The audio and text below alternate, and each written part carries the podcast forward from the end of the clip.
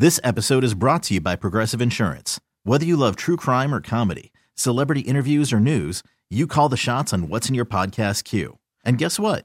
Now you can call them on your auto insurance too with the Name Your Price tool from Progressive. It works just the way it sounds. You tell Progressive how much you want to pay for car insurance, and they'll show you coverage options that fit your budget. Get your quote today at Progressive.com to join the over 28 million drivers who trust Progressive. Progressive Casualty Insurance Company and Affiliates. Price and coverage match limited by state law. TuneIn is the audio platform with something for everyone. News. In order to secure convictions in a court of law, it is essential that we conclusively. Sports. The clock at 4. Doncic. The step back 3. You bet. Music. You set my world on fire. And even podcasts. Whatever you love, hear it right here on TuneIn. Go to TuneIn.com or download the TuneIn app to start listening.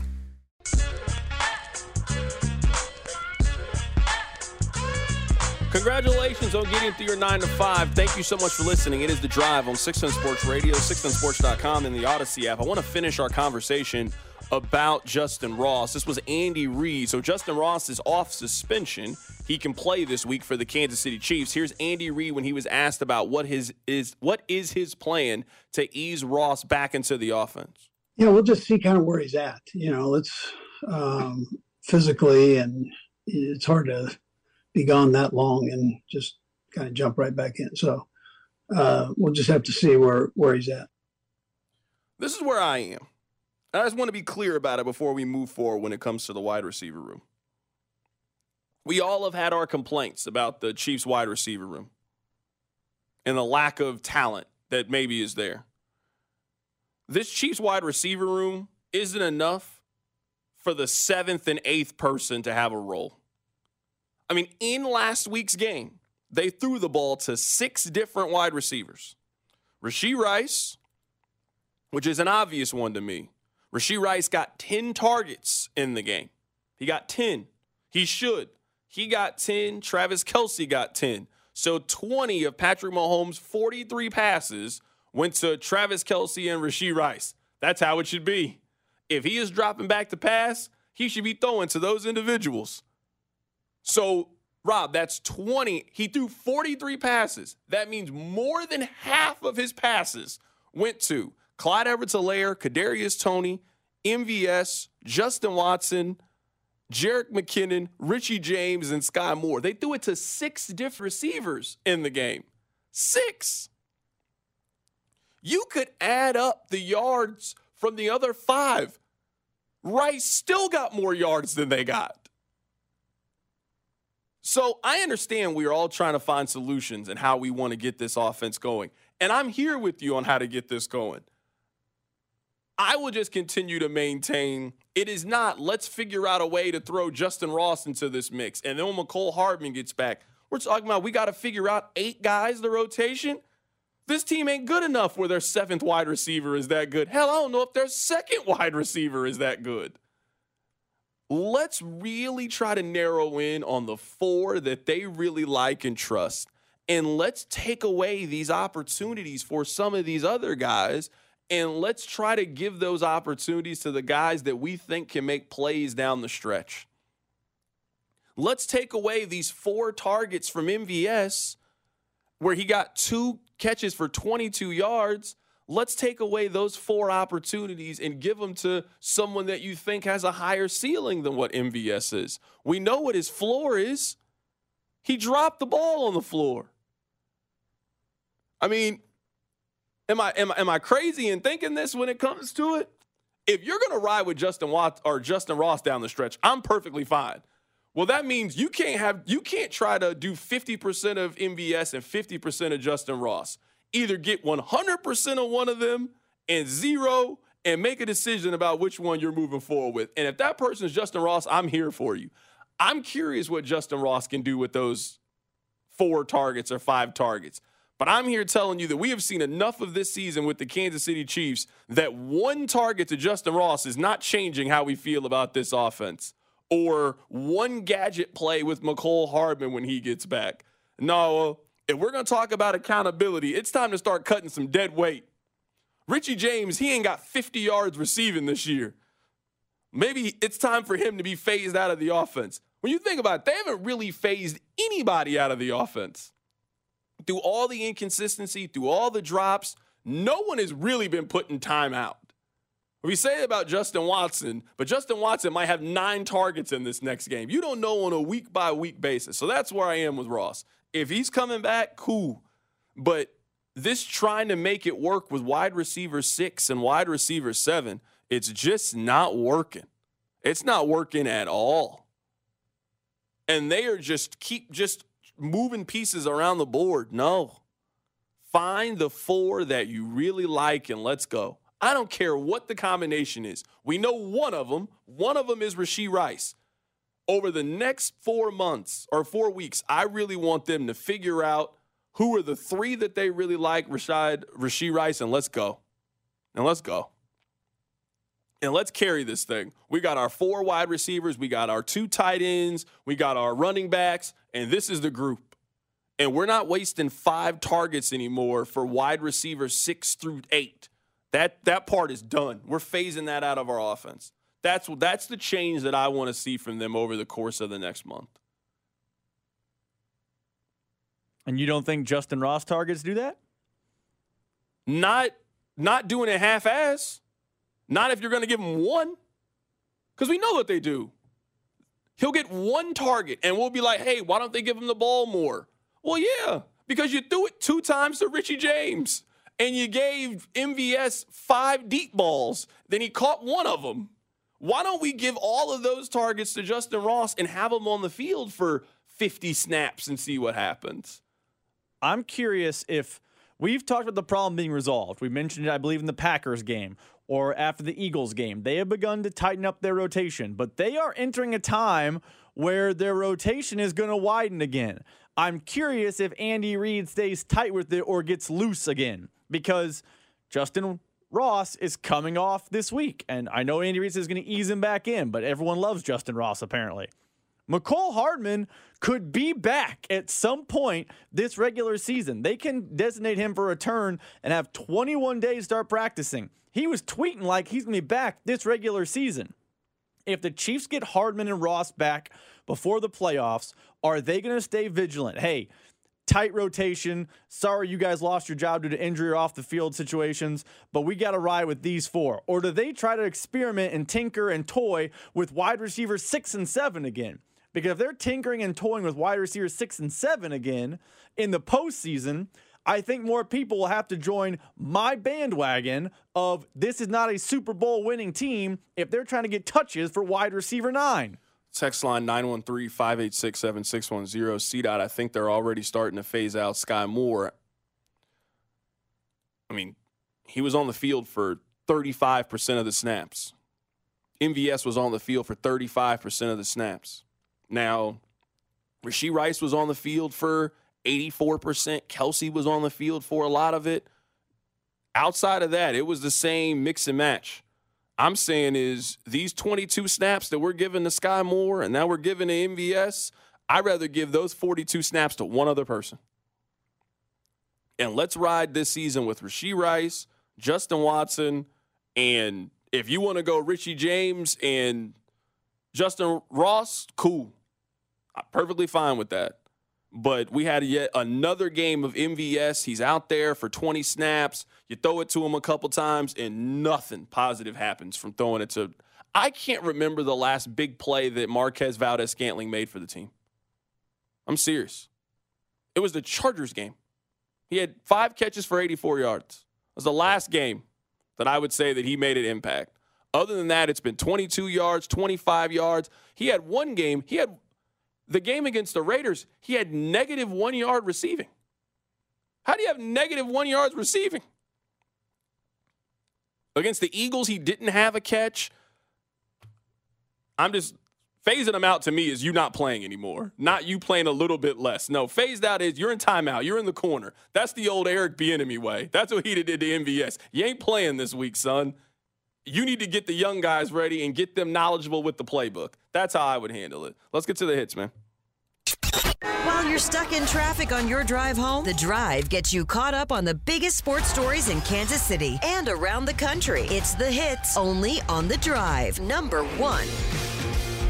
Well, Carrington, as always, hits are brought to you by Onderlaw Injury Lawyer. Visit getjim.com. Well, the top story of the day in Kansas City today is very simple. It's a lot like last week when Andy Reid met with the media earlier today. He said, hey, one guy still isn't practicing, Isaiah Pacheco. He was asked, hey, what does the offense and run game look like if Isaiah can't go? Yeah, well, that's a tough question because no matter how I answer it, it makes somebody not look good. So we love Pacheco, and we love his energy. But at the same time, Clyde and McKinnon, I thought, did a tremendous job in there. So I don't want to slight any of them because they're playing well, and they all bring energy in their own way. Carrington, I don't want to be cause for concern or cause for alarm guy because the Patriots absolutely stink. They are abject failures. However, are we sure this offense can get big explosive plays this Sunday despite the badness of the Patriots? They are potentially without running back one yet again. I mean, we just talked about it a little bit, so we don't have to continue to talk about it. But when it comes to the other offensive pieces for the Kansas City Chiefs, in this game, they probably need one of them to step up. Let's say that Belichick does some Belichick stuff here, right? Let's say that Belichick takes Rashee Rice out of the game and Rashee Rice has 4 catches for 45 yards. Or let's say that he does a really good job against Travis Kelce, where Travis Kelce doesn't have a normal, typical Travis Kelce kind of day, right? That's not outside the realm of possibility. Can they get one of their offensive pieces to make a play? Last week, Clyde Edwards-Helaire had 58 yards from scrimmage. Kadarius Toney had 41 yards from scrimmage. Jerick McKinnon had 37. MVS had 22. Justin Watson had 18. I still have absolutely no clue how Noah Gray didn't get a pass or a ball thrown his way. Like, Noah Gray is one of their best pass-catching options. There should not be a game plan that does not include them trying to get the ball to Noah Gray on a third down. It shouldn't be part of the game plan. They just need one person to step up. I don't care who it is. I think you know what you got with Rashee Rice. I think you know what you got with Travis Kelce. Can Clyde Edwards-Helaire run for 75 yards in this game? Can Jerick McKinnon? They said that they were saving Jerick McKinnon for the second half of the season. It's now the second half of the season. We got a month left, and you're just one game up in the division. Now's the time to unlock Jerick McKinnon. You have to win out if you were trying to get the 1 seed in the AFC. Now should be Jerick McKinnon time. Can he be that guy? He had a great second half of the season last year, a great December. Are you going to be able to get the most out of Kadarius Toney, Sky Moore, MVS? You guys know the names. You just need one other consistent offensive piece for them if you're not going to have Isaiah Pacheco. Because if you had Pacheco, so you got your 3, then I would say anybody else is an X factor. But it's really hard to beat teams in the National Football League if you only got 2 consistent contributors. Carrington, I've been doom and gloom all week. I've been the Grinch. I've been Mr. Bah Humbug. So you know what? Hit number 2 is going to be about the positives because much as we've talked about the stinky wide receiver core, the drops, lining up offsides, this, that, and the other from the Bills game, we have not talked about some actual positives that we saw on the football field. Wanya Morris played well at left tackle. Chamarri Conner, the rookie, had a pick in that hybrid position the Chiefs love to have on their defense. And Rashee Rice stepped up yet again. Carrington, how nice to see that in December we're talking about actual contributions from the Chiefs rookie class. You know what? You can fade the music for this. Let's talk about this a little bit more. Because I haven't heard too many people talk about this. And you know what? Maybe this is on me. The biggest positive from Sunday's game against the Buffalo Bills was the development of the draft class. We already know about Rashee Rice. We don't got to talk about him anymore. We've been talking about the wide receivers enough. Your 3rd-round pick was Wanya Morris, left tackle. Played really, really well. He played well enough. We had Pete Sweeney on the show yesterday, and Pete thinks that there is a possibility that Wanya Morris starts the rest of the season, even if Donovan Smith comes back. Let's say Donovan Smith is ready for the New Year's Eve game against the Cincinnati Bengals, and he's there. He thinks that Wanya Morris could still be the starter. You absolutely would take your starting left tackle as a third-round pick. That's a win. That's a really good job by your staff to go out and find that guy and get him to the point where, as a rookie, he can start for a playoff team. A-plus job by Brett Veach and his staff. Chamarri Conner, defensive back out of Virginia Tech. This was a pick that when they made the pick, I'm like, oh, yeah, that's going to work. I mean, they have had a lot of success with players that have his same skill set, can play some safety, can play some corner, can play outside, can play inside, can blitz if you need to. He had a big interception in the game on Sunday against the Buffalo Bills. 3 of their first 4 picks made a significant impact on the game, whether it was Rashee Rice, whether it was Wanya Morris as a starter, or Connor, who stepped in really nicely for Brian Cook, who's out with an injury right now. This is exactly what you need to do if you're the Kansas City Chiefs. We talked a lot about this offseason, how the board was sort of yours. You could go in a lot of different directions, that there wasn't one specific position that you needed to go to find anybody. You got a very productive wide receiver, one of the better rookie wide receivers in the league this year in the second round. You got a starting offensive lineman again via the draft. You have done as well at that as anybody in the National Football League.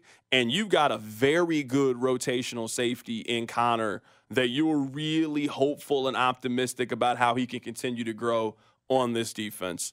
Their draft class was the highlight and is the story on the field from the Chiefs on Sunday against Buffalo. 3. Can we actually make this hit number 3?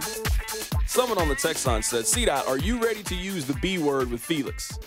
I'm not ready to use the B word with Felix. This is why.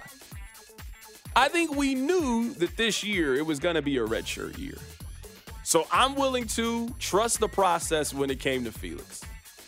I would say that he was a little bit of a luxury pick because they didn't have to what a lot of people thought was a glaring need. So they could go either wide receiver in round 1 or they could go defensive lineman. They obviously chose to get the defensive lineman. I don't know if you're coming in at 21 years old and really being a key contributor in the National Football League. We're talking about a grown man league. You're going up against grown men on the other side who got grown man strength. I don't know if you're stepping in at 21 and really being able to help and really being a day one contributor for the Chiefs. I am a little bit surprised that he's not even part of the rotation on this team. Like, if you want one place that is a little bit disappointing, he can't even see the field right now with the Kansas City Chiefs. He has played 40 defensive snaps since week 5. 40. He is not on the field. He is not part at all. And for a first-round pick, you would like to get a little bit more contribution than what you're currently getting from your first-round pick. You would like a little bit more. I mean, he hasn't played that much more than Malik Herring this year. Like, he hasn't played much more than he's played this year. I'm willing to let it go. I don't think it's a big deal. I'm not going to make too much of a fuss about it because of his age and his development. Now, this offseason and next training camp, we can have some conversations about Felix, and he should be a starter now in year 2. Your redshirt year means I'll give you that red shirt, but that next year, you need to be a starting caliber player or certainly part of the rotation for the Chiefs. 4. Well, Carrington, on a Thursday, we begin to pivot to the actual opponent, and despite the fact the opponent is terrible, the Chiefs do, in fact, play the Patriots on Sunday at noon, who the Patriots have probably the worst, if not the worst, skill position players in all of the National Football League. You looked it up earlier. It's not rocket science how Bill Belichick and co. ended up with such a terrible team. Just look at their skill position players and draft picks. I'm going to read to you guys the wide receivers that they've drafted. Kashon Booty from LSU, Demario Douglas, Tyquan Thornton, Trey Nixon, N'Keal Harry, Braxton Berrios, and Malcolm Mitchell. Those are the wide receivers that the Patriots have gotten in their last 5 drafts. It's not that hard to figure out why the Patriots are so bad. You drafted an incredibly average quarterback, and you have surrounded that incredibly average quarterback with incredibly bad parts. That ain't a good combination. It's, in fact, the opposite of what the Chiefs did. The Chiefs drafted an incredible quarterback, and in his first year, they gave him Travis Kelce, Tyreek Hill, and Sammy Watkins. You got a chance to do some things, you know? And he had Kareem Hunt as his running back. You got a chance to really put up a lot of points if you're going to put that player in that environment to grow. I don't know how you expect Mac Jones to grow when you haven't given him good parts to go out there and win with. Another thing, I'm giving Brett Veach a lot of credit in this segment. I feel kind of uneasy about it. I don't think we give Brett Veach enough credit for knowing exactly when to get out with Juju Smith-Schuster.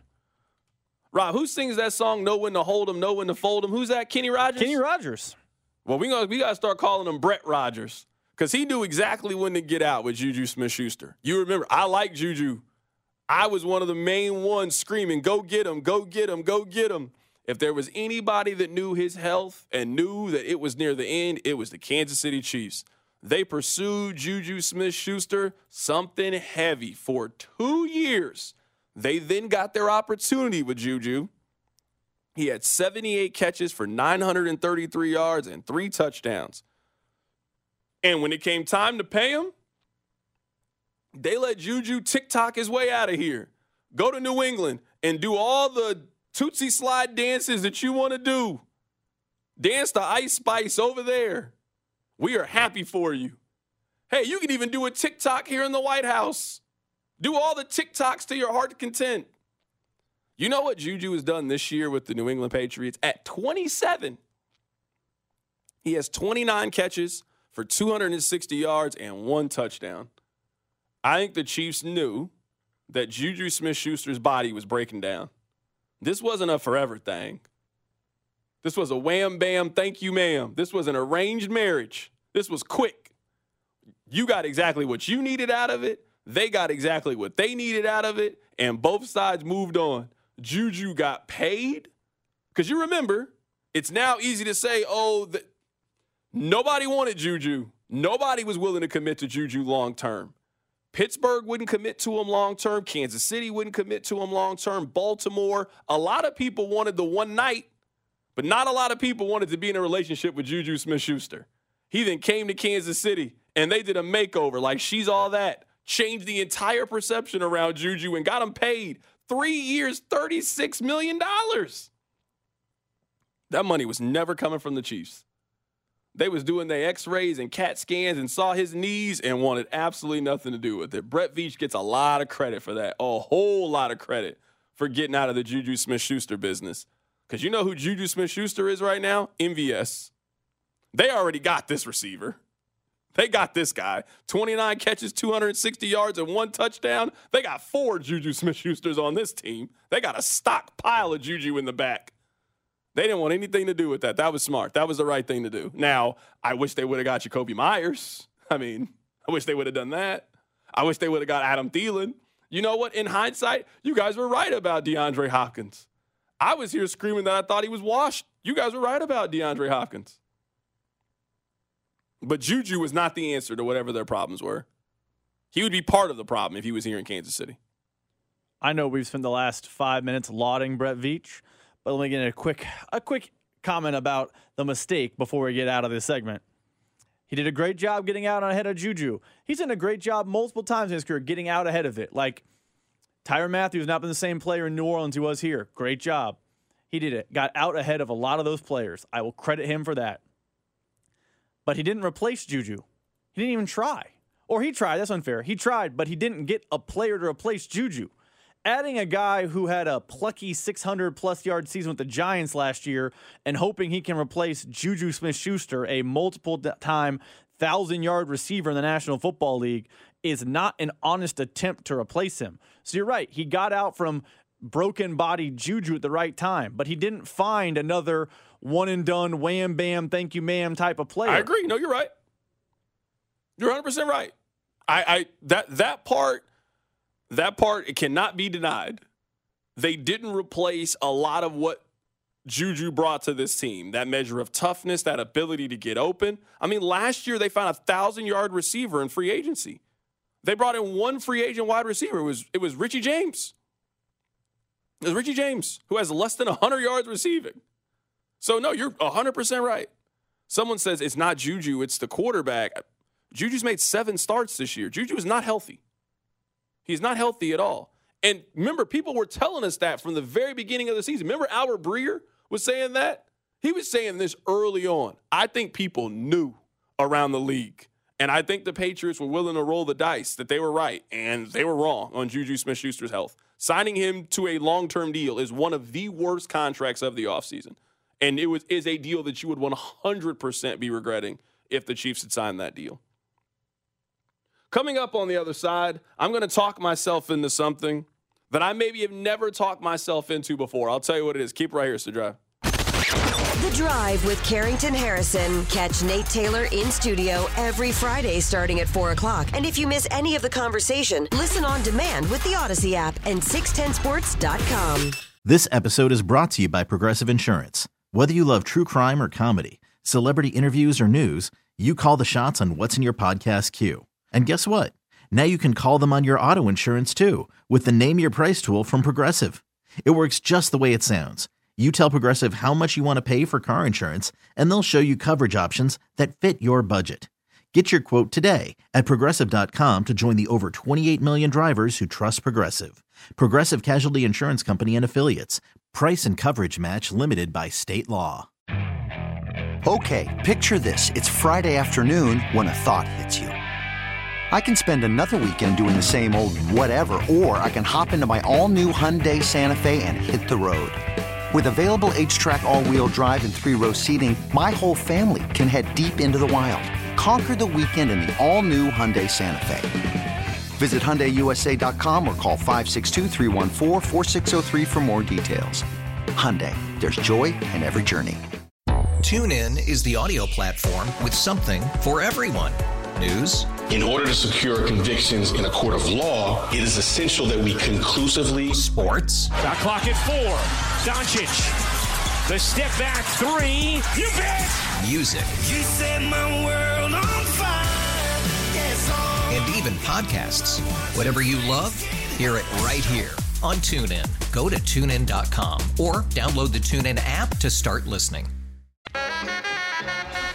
You're listening to The Drive with CDOT on 610 Sports Radio. I want to answer this really quickly because a lot of people, we were talking about Juju Smith-Schuster, who plays for the Patriots, and that the Chiefs dodged a bullet, honestly, when it comes to him and his health, and his knees are falling apart. I think that's been a bad contract from the very, very beginning. You started to hear some rumblings, and good for Juju. Like, he cashed out at the absolute right time, where if Juju was a free agent this offseason, Juju gets a 1-year, $2 million deal, but he played really well in Kansas City. He stayed healthy enough. He cashed out and got paid. A lot of people on the text line are with the belief that Rashee Rice is the Juju Smith-Schuster replacement. This is where I would disagree just a little bit. Like, I understand it from a yards perspective. Like, Rashee Rice is going to make up the yardage. As good as I think Rashee Rice is, I still don't know if he is a guy that you trust on 3rd and 8 to run the right route, get open, and make a play. Like, I don't think that's really how Kansas City has used him this season.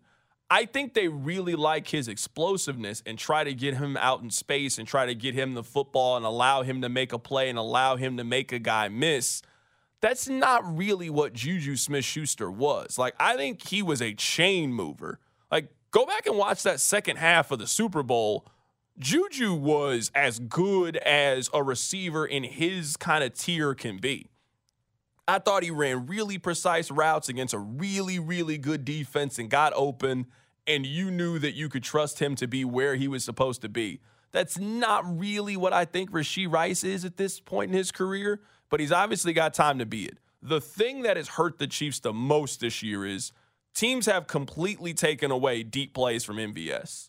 Like, if you want to, like, point to one thing, Rob, of why their offense is drastically different this year than it was last year, I don't think it's just the fact that they don't have Juju Smith-Schuster, because, again, I think you've made up that yardage. I think it was last year there was a threat from MVS to make plays down the field. There was a threat with Mecole Hardman in the early part of the season that they were going to be able to make plays down the field. I would say it's two things.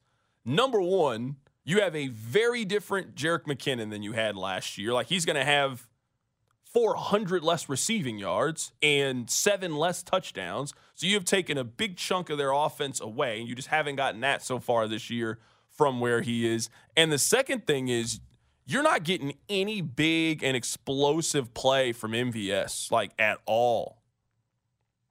Like, not at all. Like, you got him because he was a guy that could make big plays down the field and could take the top off the defense, and the defense really had to respect it.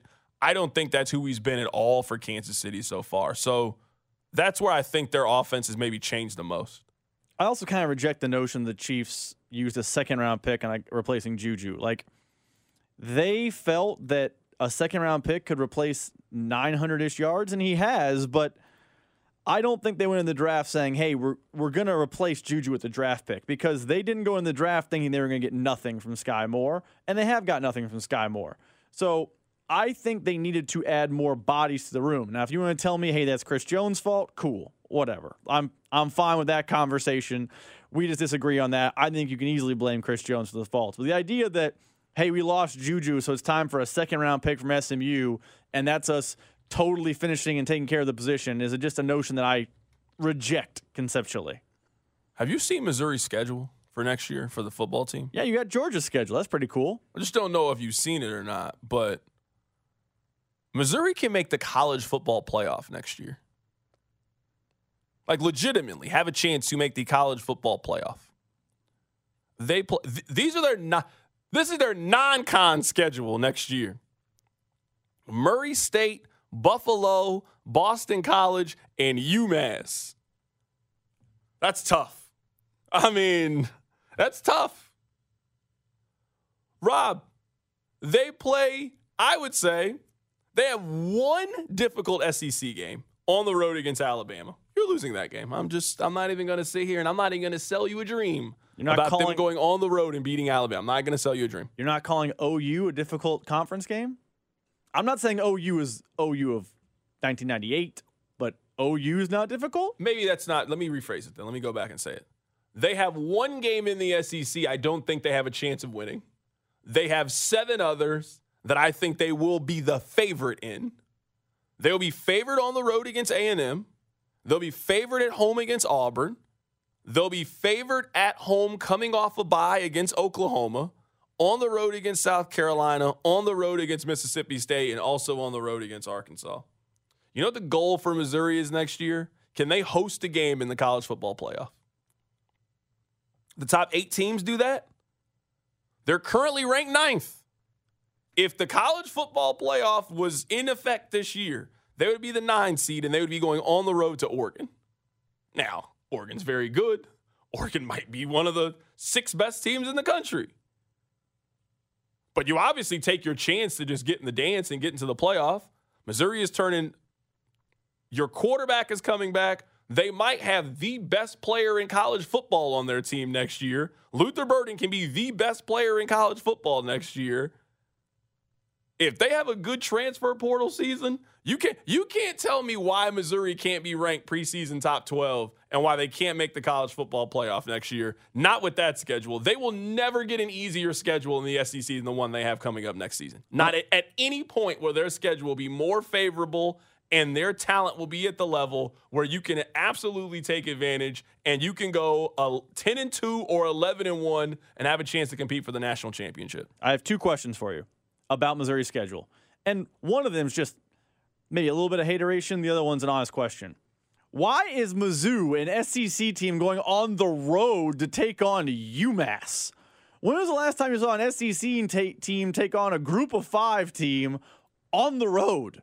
That is really, really odd to me. Why are they playing at UMass? Why did they schedule a home-and-home with UMass? What? You don't see teams like even Arkansas doesn't go on the road and take on UAB. Like, what on earth was happening there? I wish I had a good answer for your question. I don't have a good answer for your question. I don't know why Missouri is going on the road and playing UMass. I wish that I could help you.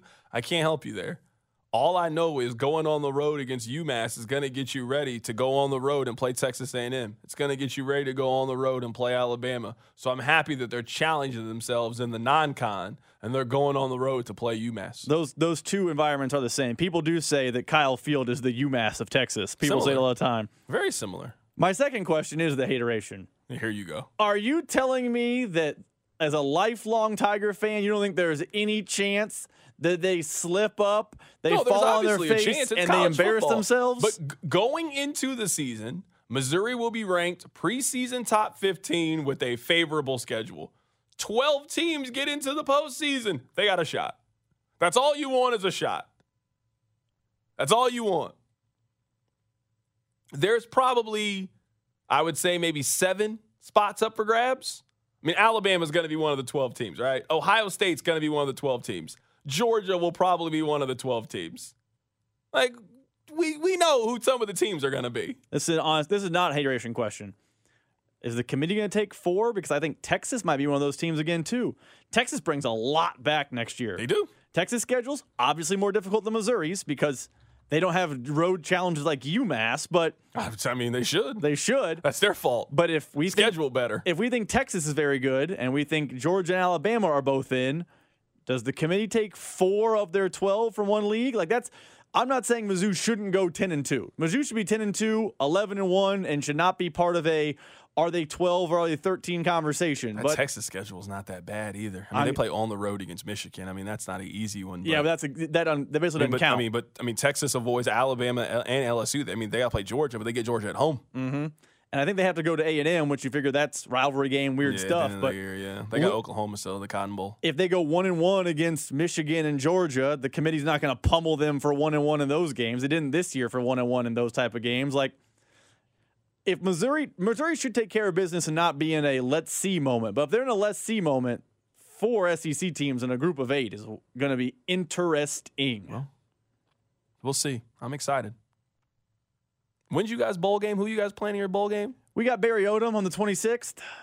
I couldn't be more. I don't even know the name of your bowl. It's just such a rinky-dink podunk bowl. I'm over sponsorship those. Bowl. I'm over those little podunk bowls that teams like Kansas go to. You know, weren't you in one of these last year?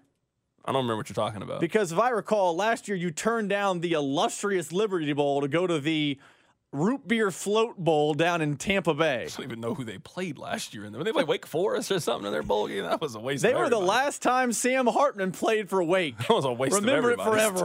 That was sick. We got Thursday Night Football. Keep it right here. It's The Drive. The Drive with Carrington Harrison. And I'm here to tell you, I was ready to risk it all for Dolly Parton. Brought to you by DePasquale Moore. Remember, Mike's got this on 610 Sports Radio and the Odyssey app. You're listening to The Drive. Now CDOT's got one extra point.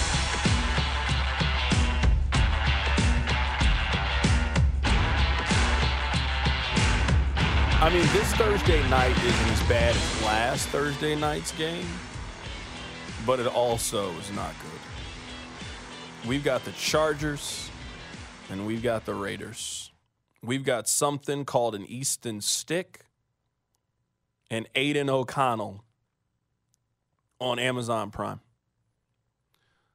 You guys want to know what I will be doing this evening? Not watching that. I'm in a Christmas movie phase, getting all my Christmas movie watching in over these next 10, 12 days. What's that new action movie that they just released? The one John Woo, Violent Night. What's that called? Yeah, Violent Night. That's David Harbour. I've actually seen that one. You did? Was it good? I mean, it's fine. It is what it is. You didn't really sell it to me. It's a violent Christmas movie that it's kind of fun at times, overly violent at times, but it's not this. You're not gonna be like, man, let's replace A Christmas Story with Violent Night. I didn't think we were there. No, that's not what I thought. Is there any college basketball? There's not even any college basketball on today. Everyone's got finals this time of year. No, nobody tries on Thursday because of the NFL. Just nobody. Didn't Mizzou play last Thursday? Did they? I thought they played someone. Or was that Pitt last week? They played Pitt? Yeah, that was 2 weeks ago because last week was leading into the KU game. Oh, that's right. Yeah. Oh, well. Hey, you know what? If you plan on watching Thursday Night Football, I hope that you enjoy it. I really hope that it's fun. I hope that it's everything that you want it to be. By the way, official, if you're going to watch tonight, Josh Jacobs is inactive. So, who's their running back then? Aiden O'Connell is going to be handing off to someone else. Napoleon Kaufman? I believe it's Tyrone Wheatley. Mm. What a terrible. The Raiders might have the worst residency in Vegas. They really might. They're terrible. They're really, really bad. Rob, who's somebody that would get you to Vegas to see them? I really regret not seeing Seinfeld. I would go see Seinfeld in Vegas. Like, who's somebody that they were like, fill in the blank is opening up a Vegas residency, and you're like, man, I really got to go. I really want to see this show. Who's the person for you? That's a great question. I'm not really the concert guy. Like, I don't mind concerts, but I don't, like, seek them out the way you do. I mean, outside, like, the obvious ones, like, man, you know, if Jay-Z had a residency, I would go see Jay-Z because I've never seen Jay-Z before. That would be fun. So that's probably one. Like, that vein, Eminem, like, the mega people that are too big to have residencies out there. Sense. I mean, who knows? Adele has one. That's true. You would think Adele's too big for it, you know? Yeah, but, I mean, I think Adele isn't pumping out music the same way she was in 2015. Oh, yeah. She's just, you know what, I'm about to sing these 20 songs, and I'm going to go live my life. Who's 2015's biggest? Katy Perry, probably the equivalent of Adele right now. Let's calm down. Let's calm down with Katy Perry. You know how much I love Katy Perry. You love Katy Perry. I do. I'm a big Katy Perry person. By the way, Amir Abdullah is playing for the Raiders tonight. So he's still in the league? Go Big Red. I'm serious. He's still in the league? He's still in the league? I didn't know he was still in the. I know he still was in the NFL. If you're in the fantasy playoffs, little hot waiver tip, get Amir Abdullah. I didn't know he was still in the NFL. That's crazy to me. Amir Abdullah. He went to Nebraska, right? He did. By the way, actually, there are more people I would see out there because I want to see the Sphere. I want to see the Sphere bad. I don't want to see you two because I don't care about you two. No, I'm with you. But I want to see someone in the Sphere. I'm going to be very curious to see what they do once you two is over in the Sphere. Like what gets you to go inside of that thing. You see that Dana White said that they want to do a UFC. Like they have a date in 2024 mapped off. They're going to do a USC event inside of it. That could either be very cool or horrible. There's really no in between. I think it's going to be cool. I think so too. You got to think it's a really small environment. It doesn't seat that many. Yeah, but you got to remember all the screens and stuff. It could be crazy. Remember during the pandemic, they put fights on an island on a beach, and that was awful. Yeah, well, good point. Someone said the movie Inside the Sphere is incredible. I've not seen the movie Inside the Sphere. That wouldn't get me out there, but I do want to see the movie. Yeah, I just want to see the... it's like souped up IMAX. Yeah, someone said, can you explain what's inside the Sphere? I have no idea. The Sphere, it's basically like just a big LED screen, like in a full 360 motion. So, you know, you can put different stuff on there. It looks incredible. Imagine like souped up, full immersive IMAX. Yeah, it looks incredible. I mean, I've seen it from the outside, but I ain't never been inside of it yet. I'm planning on it, though. I want to play that golf course that looks in at the Sphere. The Wynn. Yeah, the one at the Wynn. Yeah, yeah. The one Patrick Mahomes played. Right? The 18th hole is like the Sphere is right behind the hole. The one at the Wynn. Where do you normally stay when you go out there? Like, what's your hotel of choice? I don't go out enough to have a hotel of choice. I just kind of just go where the vibes take me when I go out there. I'm not the Vegas guy the way a lot of people are. I love MGM. That's probably my favorite property. I'm a big MGM. It's right there on the monorail. It's easy to get around. I'm a big MGM person. Quentin, you been to Vegas before? Where'd you stay? The Excalibur. He seems like Excalibur. He did say he said the Excalibur. Yeah, I could tell. He had Excalibur vibes to me. He had Luxor vibes, I could tell. He looked like the type. He fit the description. All right, Rob, you are actually off tomorrow. I am not off tomorrow. I actually only have one off day in the entire month of December. I will be going to the... we all have one next week. Well, yeah, so. I mean, I've only taken one vacation day. I will be going to the Cotton Bowl to watch Missouri defeat Ohio State. Name a player who will play on that game for Ohio State. That'll be a challenge. I don't think I could name one. Actually, I think Egbuka is going to play. I think Egbuka is going to play. Yeah, no. I actually think he kind of needs to play just because he didn't have a great year, so he kind of needs You need like a 15 target, 12. You need a place like that. All right, we'll be back again tomorrow. We'll get you ready for Sunday and the trip to New England. Take care of yourself. It's The Drive. This episode is brought to you by Progressive Insurance. Whether you love true crime or comedy, celebrity interviews or news, you call the shots on what's in your podcast queue. And guess what? Now you can call them on your auto insurance too with the Name Your Price tool from Progressive. It works just the way it sounds. You tell Progressive how much you want to pay for car insurance, and they'll show you coverage options that fit your budget. Get your quote today at Progressive.com to join the over 28 million drivers who trust Progressive. Progressive Casualty Insurance Company and Affiliates. Price and coverage match limited by state law. TuneIn is the audio platform with something for everyone. News. In order to secure convictions in a court of law, it is essential that we conclusively. Sports. The clock at 4. Doncic. The step back 3. You bet. Music. You set my world on fire. Yes, oh. And even podcasts. Whatever you love, hear it right here on TuneIn. Go to TuneIn.com or download the TuneIn app to start listening. Okay, picture this. It's Friday afternoon when a thought hits you. I can spend another weekend doing the same old whatever, or I can hop into my all-new Hyundai Santa Fe and hit the road. With available H-Track all-wheel drive and 3-row seating, my whole family can head deep into the wild. Conquer the weekend in the all-new Hyundai Santa Fe. Visit HyundaiUSA.com or call 562-314-4603 for more details. Hyundai, there's joy in every journey.